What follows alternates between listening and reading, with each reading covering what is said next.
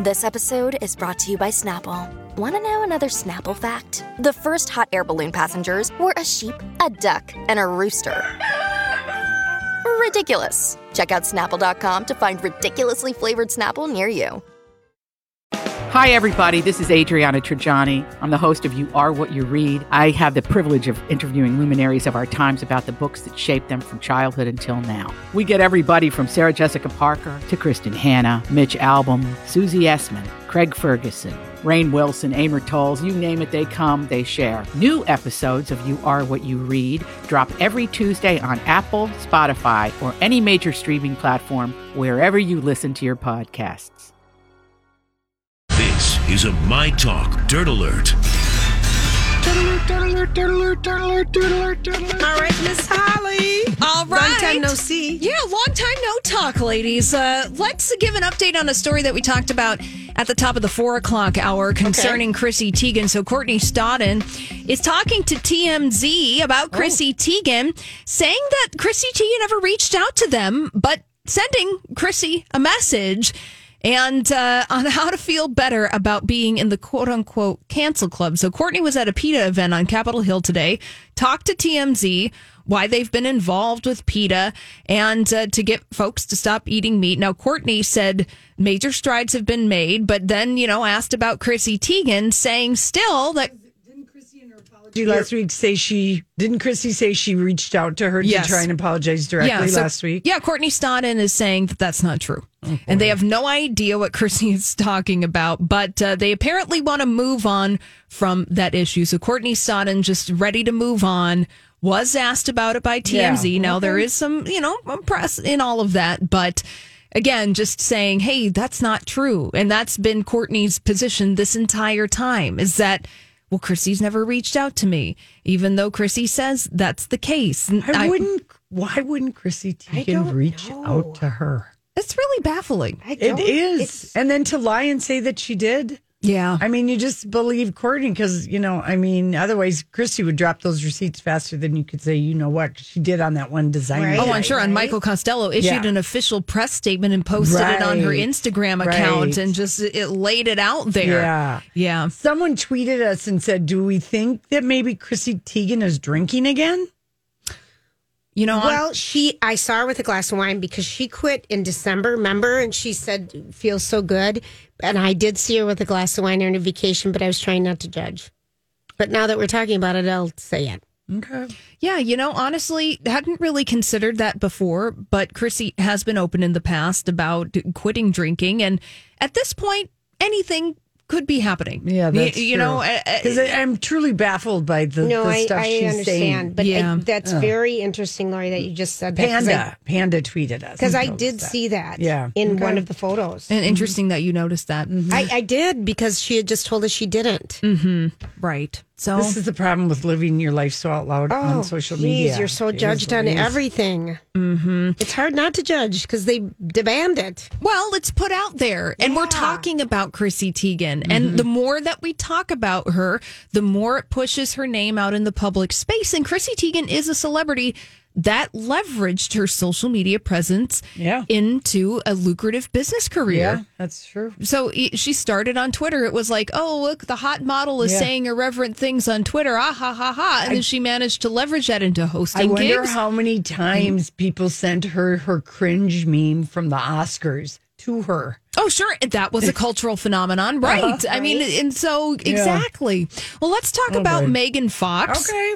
Yes. And she's sharing with us that she decided to put down the bubbly after having a bit too much to drink at the 2009 Golden Globes. So she's sharing this in a new video with Women's Wear Daily. This they're going back and they're doing this thing. Vogue does this too, where celebrities talk about their outfits from previous red carpets. And she's got that movie coming out midnight in the Switchgrass, yes, which she said she didn't go to the premiere last night because of COVID, but my sources tell me because the movie is crap.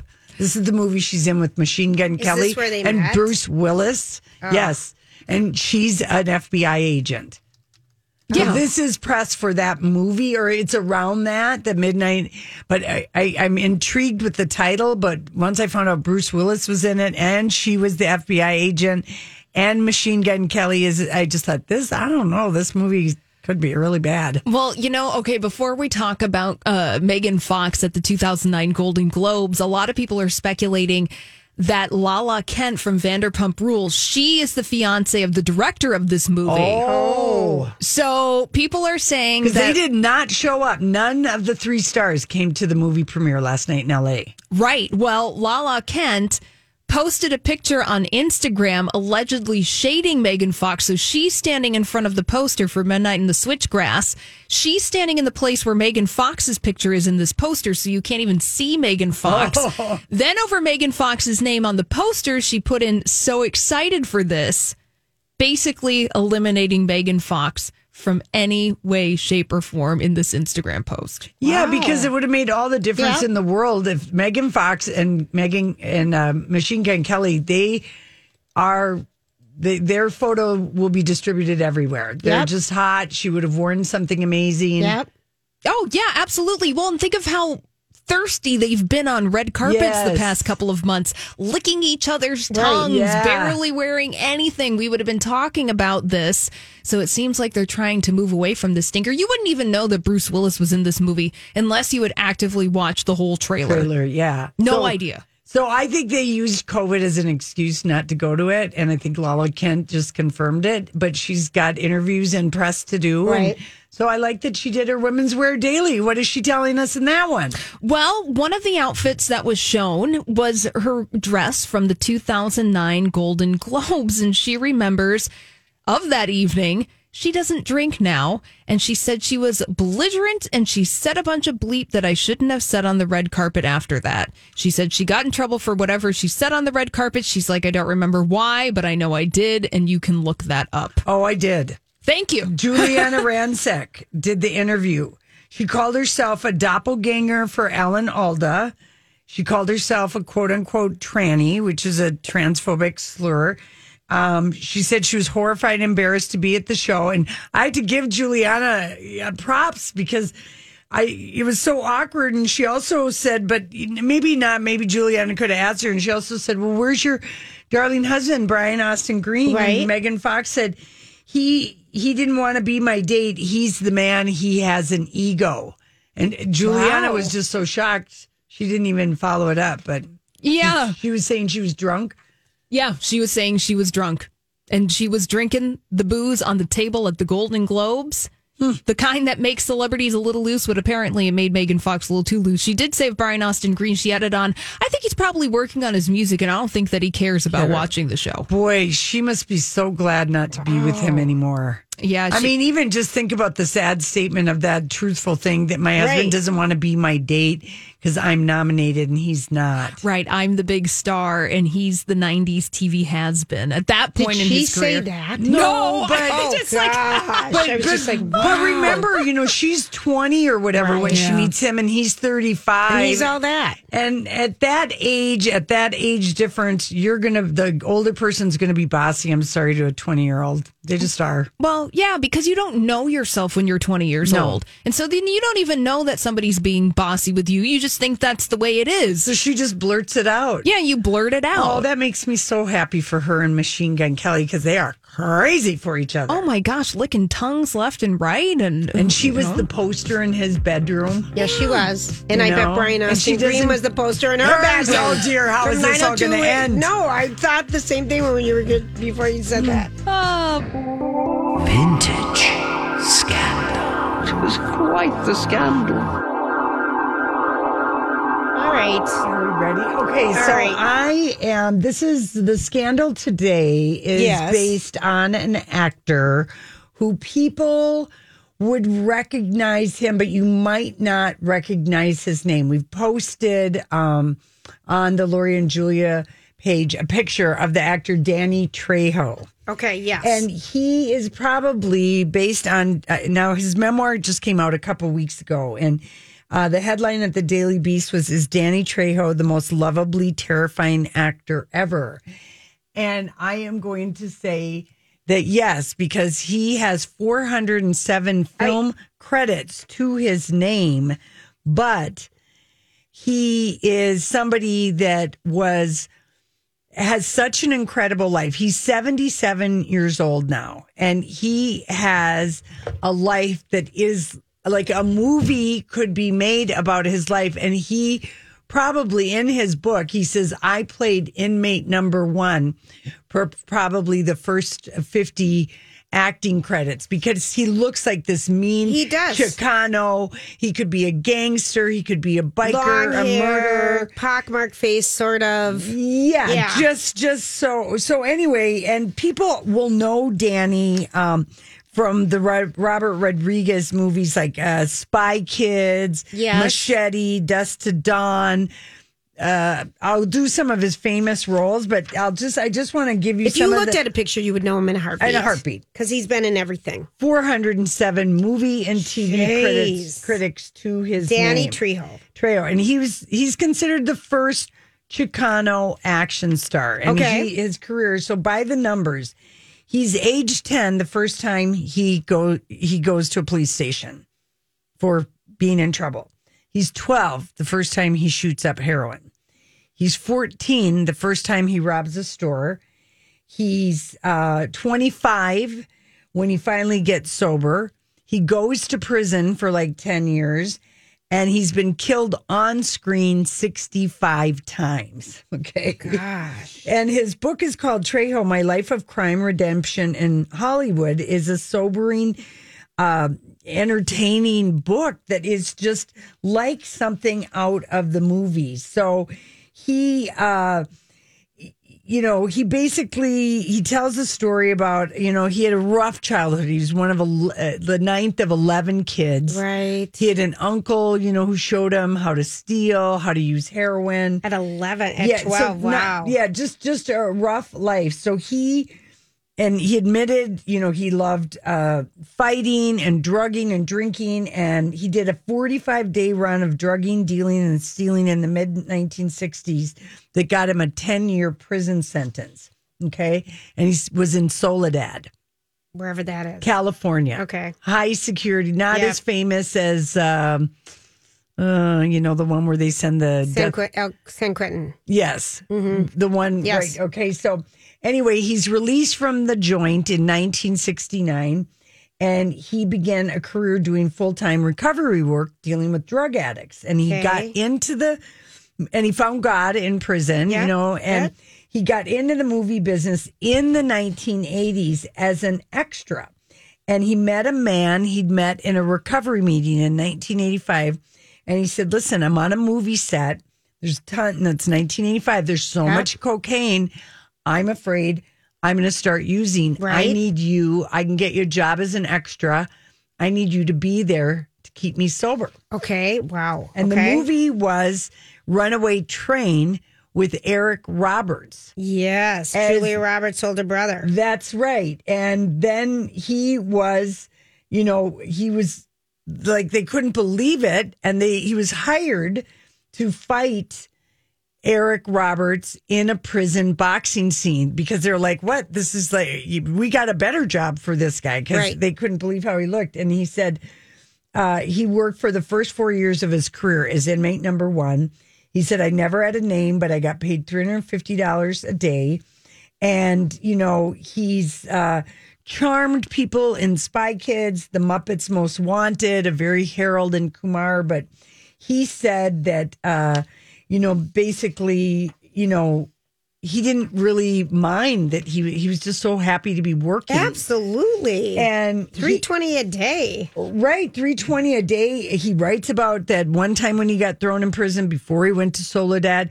He met Charles Manson in prison. Oh. He said he met him in 1961. They were both locked up in the LA County jail. And he said he was just this greasy, dirty, scrawny guy who was so poor he didn't have a belt. He had a piece of string to keep his pants up. And he was so small, he needed protection. Charles Manson? Charles Manson Okay. and um, he hypnotized the guys that were in the jail cell with him. So it's Danny Trejo and whatever the LA County Jail, and Manson was so good at convincing them that they were high and drunk that they all. He says we got high and drunk. This guy could have talked anybody into anything. Was Was sixty-one. that convincing Charles Manson was. Wow. Yeah. So Wow. that's one of the stories uh, in in his book, and um, so anyway, when he he when he got cast in the Charles Bronson movie Death Wish Four, and that was just like a machine. Remember of it. all you the know Charles how many were there? Bronson movies? Oh, my Death dad Wish? made us take all those movies. Yeah, Yep. so he, he writes acting wasn't new to me. I'd acted to survive my childhood. I'd acted like I wasn't scared when I was terrified. When I was in prison, I acted to keep my sanity. Now I'm doing it for fun. I just, it was like a drug. I was hooked. And so on the set of Death Wish 4 in 1987, um, a veteran of this veteran character actor named Perry Lopez, who's a legend among Latino actors, uh, um, was walking the actors through a scene with Charles Bronson. Okay. And a younger actor looked at Perry Lopez, the Latino actor Okay. legend, and said, Who the bleep made you the director? And uh, Perry was just shocked. And I snapped and said, I did, you little mother bleeper. Do what he says, or I'll beat you to death. And standing over his shoulder is Charles Bronson. Hovering, he heard the exchange. Right. And Bronson gave me the once over and said, I heard you're some kind of a drug counselor. I like the way you counsel. Totally loved that he put that kid in his place Right. for disrespecting Right. the older actor who's trying to walk everybody through it. Um, he also said when he filmed Muppets Most Wanted in London in 2013, he and Ray Liotta played convicts who sang and danced while prison guard Tina Fey gave Kermit the Frog a tour of the facility. And while on set, Trejo learned that his mother had passed away. And right before we started um, filming, this is what Trejo writes in his book, the puppeteer, Steve Whitmire, who did Kermit, put the puppet close to my face and said in the Kermit voice, I'm so sorry your mommy died, Danny. And he said there's a rule that Steve was abiding by on that set is that when you are working with the Muppets, you always stay in character. And Steve was so sincere. Kermit was sincere. He scrunched up his face, and that Muppet, that puppet showed so much emotion. It cut through all the layers of hurt I was holding on to. I bolted off the set, burst into tears, and to this day, I'm convinced it was my mother who told Kermit to say something because I didn't even know she died. oh, Yeah, wow. I know. We're talking about Danny Trejo. Um, Danny Trejo. Trejo. Also, overnight, he said he writes in his book with Spy Kids when he got cast in that. He said, I'd gone from being the bad guy, the Mexican stereotype, to someone kids could look up to. He said, over the years, I've probably heard, Look, mommy, it's the man from Spy Kids in 40 different languages. Oh, And uh, he in Machete, which is the adult expansion of Spy Kids, he got top billing for the first time, and he worked, you know, opposite Robert De Niro. Mm-hmm. And De Niro looked at him and said, "Number one on the call sheet." And Danny Trejo just like really couldn't believe it, but. He's been in a Death Wish, Heat, Dust to Dawn, Con Air. He he's handcuffed to a fixture in an airplane and he dies Yeah, when yeah, it yeah. crashes. Breaking Bad, he's decapitated and his head is placed on the turtle with the words "Hola DEA." An epic scene in Breaking Bad. okay. And when the DEA agent lifts his head off the turtle, there's a bomb under there and it explodes. Just Ah. epic. Like maybe season two. That was a spoiler alert. well, Julia, this is from I know, 2009. I know, I know. Predator, zombie. I mean, he's just had an incredible career. He just sounds like he's really had. and you know, he's quite been a in re- journey. recovery for so long. Yeah. He, he ends one of his famous quotes, Lori, is everything good that has happened to me has happened as a direct result of helping someone else. yeah, Everything. yeah. So sounds just like a neat guy. This sounds like a great book. book. Yeah. Trejo, My Life of Crime, Redemption in Hollywood. And he's got a gazillion Hollywood stories in there, too. Yes, I he just, does. I just touched on them. All right, thanks, guys. Listen, we come back. Uh, I've got a question for you, ladies. I okay, mean, are you watching the Hills reboot? you know what? all? I I I watched the whole first season. Yeah. I watched the first two episodes and I just their level of boringness I couldn't handle. Really? Yeah. Well, Spencer Pratt says the idiot castmates are sinking the Hills reboot and that Justin and, and Brody hate each other and it's just so uncomfortable. You know what it is? It's just like I think it's depressing to look at people that were fun in their 20s that have become huge bores by their mid 30s or they are so stuck. You know, uh like with being the same person that they were in their 20s Yep. like the case with Bobby whatever his name is. Justin Bobby. Justin Bobby, you know, and and the thing is, he's good looking and and stuff, so you can get away with so much more for so much longer when you're good looking or beautiful or whatever. Yes, yes. But it just it feels there's kind of a tired sadness about watching it. Really? For- Okay. that's for me. Like I liked seeing because it was fun to see them that last year, you know, and I was just watching everything and everything. But I just watched two episodes and it it did not please my little reality palette, which is very large, very all encompassing. But um yeah. It was it felt very contrived, kind of and sad, kind of, I don't know. No one else watches it, so no one. But you watched The Hills back in the day. Back in the day, Yeah. yeah, that was appointment viewing at Yeah. my apartment where my roommates are really into it. But yeah, you can see where it's just like, ooh, maybe we have, maybe it would be if you were interesting and you've, you've evolved in a way. and I did watch the You- first season because Mischa Barton was in. Yeah. Right. and she wasn't in a lot, but every time she was in, it made me feel sad for her Oh. because I thought, oh. what else happened on the OC? There's something going on. I don't know. I yeah. Where's Tate Donovan then hasn't surfaced in years. No, but I mean, she didn't. uh She didn't go didn't on the second Right, right, season. I think by her choice, she realized I can do other things besides Sure. this. I don't know what that is. Cameo. Yeah, I don't know what that Mm-hmm. is, but um I'm very excited. Liz Gillies is on uh, Andy Cohen live or Watch What Happens live. You go, who is she? Who's Liz Gillies? She plays Fallon on the reboot of The Amazing Dynasty on the CW. And she can say she's so good. She's the best thing on that show. She is. she's amazing. Holly, do you watch any CW? I don't. Okay.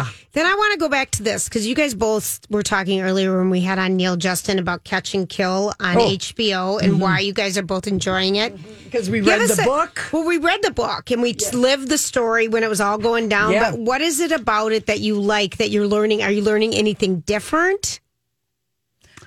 I think it's interesting to hear the people's story from themselves. You know, Yeah. you get to know people like uh, one of the accusers of Harvey Weinstein that worked at the Weinstein Company that was featured in the New Yorker piece by Ronan Farrow. And Okay. you get to hear from people. Okay, because Ronan Farrow read the book to me a couple years right. ago. And so here, I he's the in it. Yeah. And it's the behind the scenes look at the reporting of the story. Okay. Which becomes the news. And he's also interviews other investigative journalists who tried to, you know, Kim Masters, who I think wrote for the Hollywood Reporter, and uh, Kevin Otle- Otleff, or I can't think of the guy's name, but he wrote for like the New Yorker.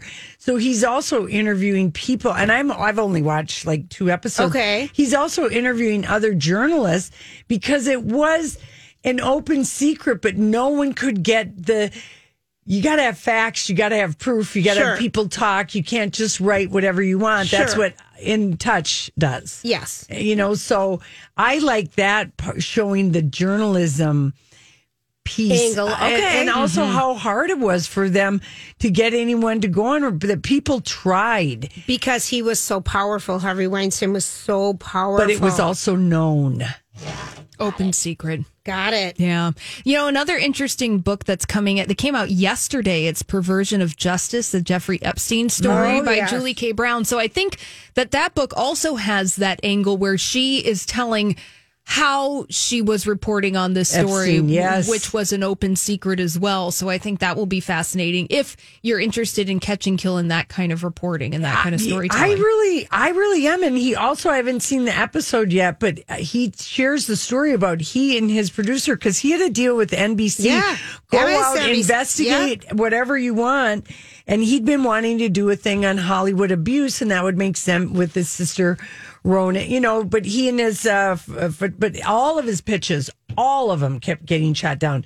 So we didn't get all of that in the book. Okay. we get more from him, I think, in this series, don't we, Holly? Yeah. About You just feel it. Maybe the time dereliction of passed. and- duty, what they did because of friendships at the top with Harvey Yeah. and the advertising dollars that and came the, into the, the, corporation. to the actors from the movies too. Yes. So he kind of controlled who could be on the show and then the money that would go into the morning shows. yeah, and Yeah. He, he really thought. The I ad dollar. think the Hollywood casting couch was how he pitched it, and at- at first NBC was all for it. And then when they found out the casting couch story would be Harvey, then they weren't. Mm-hmm.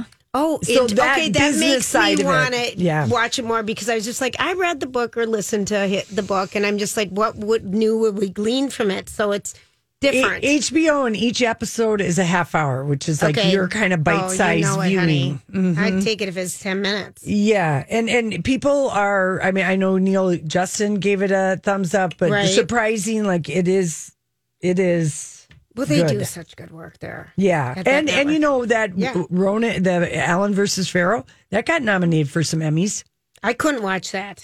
It's was a, it's good. it, it was a it was So great documentary, Yeah. but understand why you wouldn't. I it, it was tough it- to watch. It And I was just hard like, to watch. Oh, I just can't. Yeah, yeah, Sometimes I just need joy. You Yeah. know me. I'm Little, little Miss Pop Tart. Schmigadoon on Apple Plus. I want to watch Schmigadoon. Schmigadoons. If There's you like love a song, musicals, Schlimmity dicks and diddly dicks and diddly dolly Okay. Do you know that song? We gotta go. Look at the time. Thanks, Holly. We'll be back tomorrow. Happy hump day. Job done. Off you go.